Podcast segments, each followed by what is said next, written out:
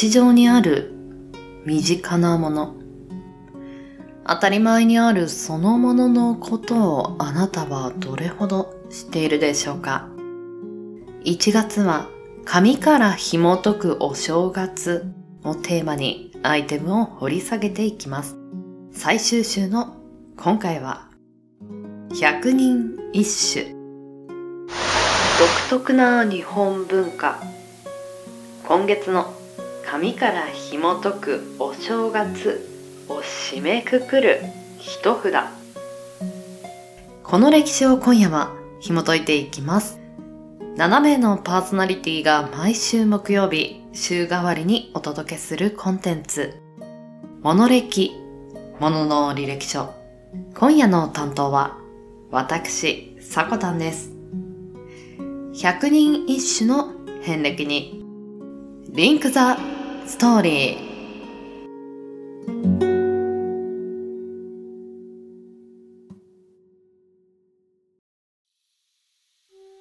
モノ歴何気なく私たちを支えている様々なもの、アイテム。その一つ一つに履歴書があるとしたら、そこには何が書かれているのでしょう。出生の秘密。どんな過程を経て、今ここにあるのか？あなたと共にページをめくりたい。これは、ものの履歴書。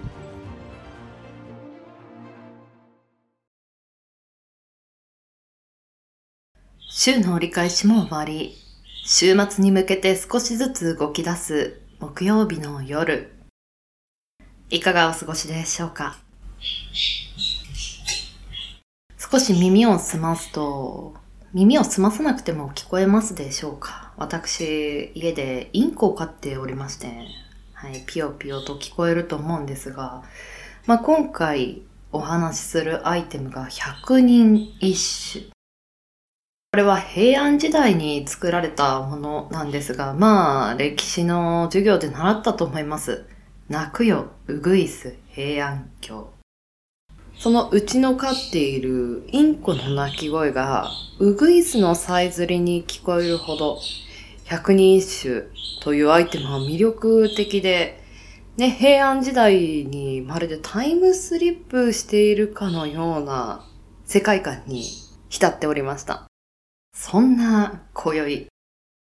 先ほど申し上げた通り本日は百人一首についてお話ししていきます。また新しい扉を開き、そこにはどんなエピソードがあるのか、少々お付き合いください。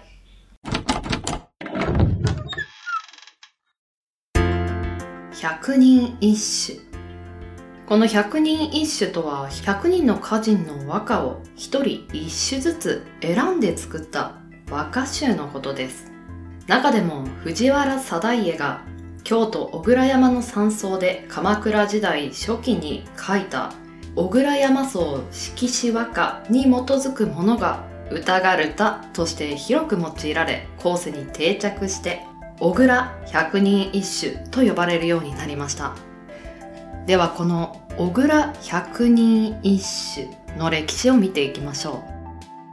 この小倉百人一首とは平安時代末期から鎌倉時代初期にかけて活動した公家の藤原定家。この定家は定家と呼ばれることの方が多いでしょうか。まあこの定家が選んだと言われる四川和歌集であります。四川というのは私が選ぶと書いて視線ですね。公的に選んでくださいと頼まれるものもあるんですが、この定家が作った小倉百人一首は、定家のセンスのもと選ばれた和歌となります。この百人一首、なぜ作られたのかといえば、とある人物から頼まれたことによって作るきっかけがありました。その方が宇都宮蓮章この宇都宮蓮章と藤原定家は歌をよく読み合っていた若友達だったそうです。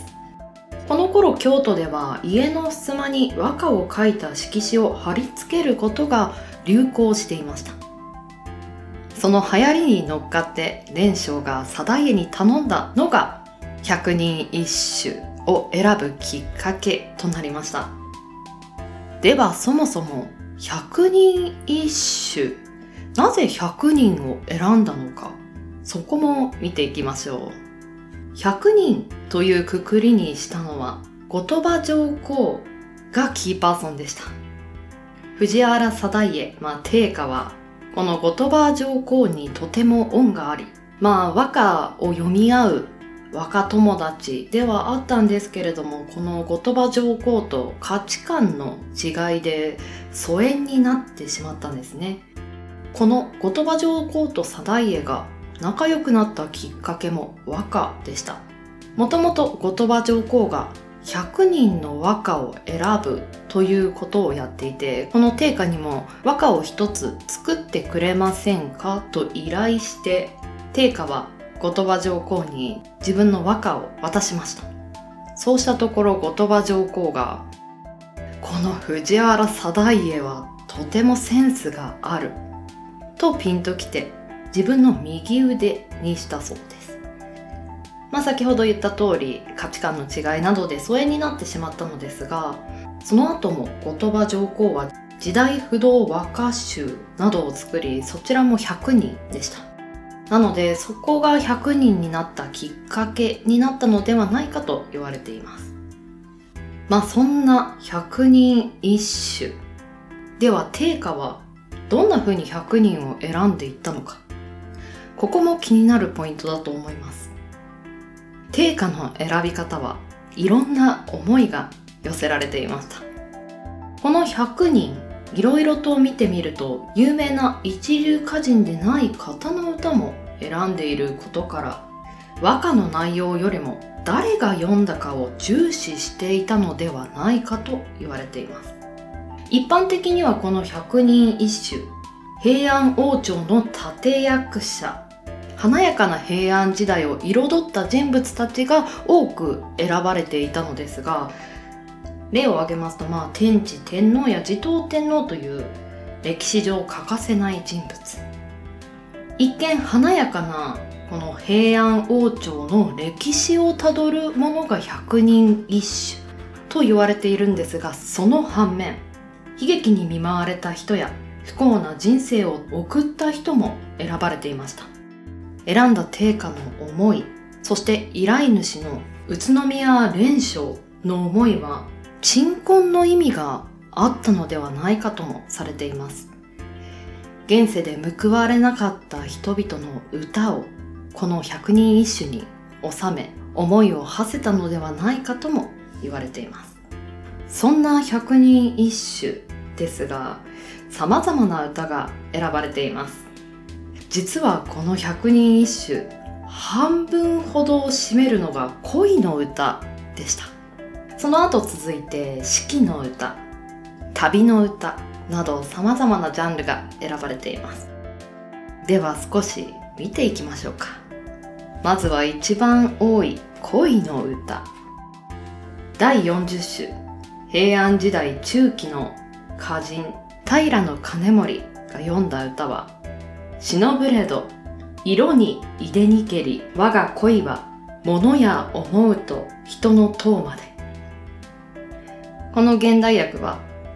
人に知られまいとあなたへの恋心を我慢していても顔に出てしまい何か物思いをしているのではないかと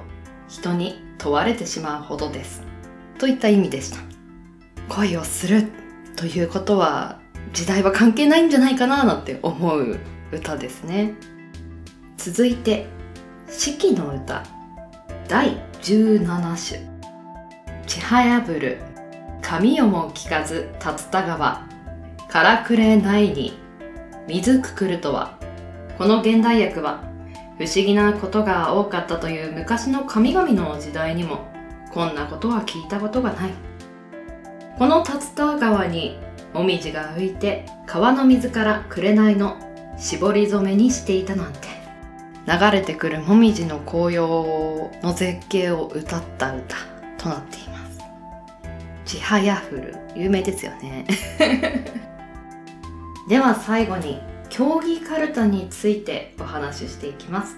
この競技カルタは、小倉百人一首を用いて一般社団法人全日本カルタ協会が定めた規則に沿って行う競技のことです。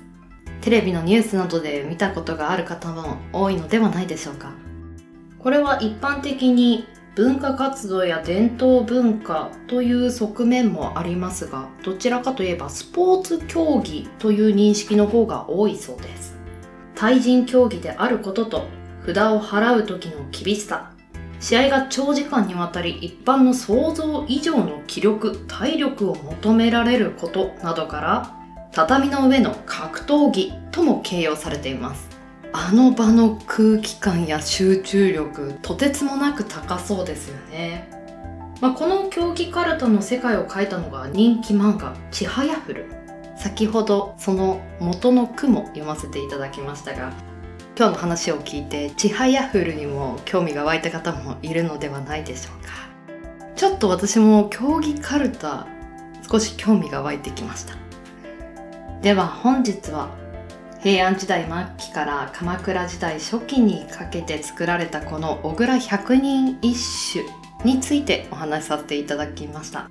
この物歴で百人一首を掘り下げるとなるまでは本当に百人一首という言葉しか知らなかったのですが歌った歌人の思いそれを選んだ人の思いいろんな思いが詰まった紙なのかななんて思いましたではいかがでしたでしょうか？今宵のお相手はさこたんでした。皆様良き週末を。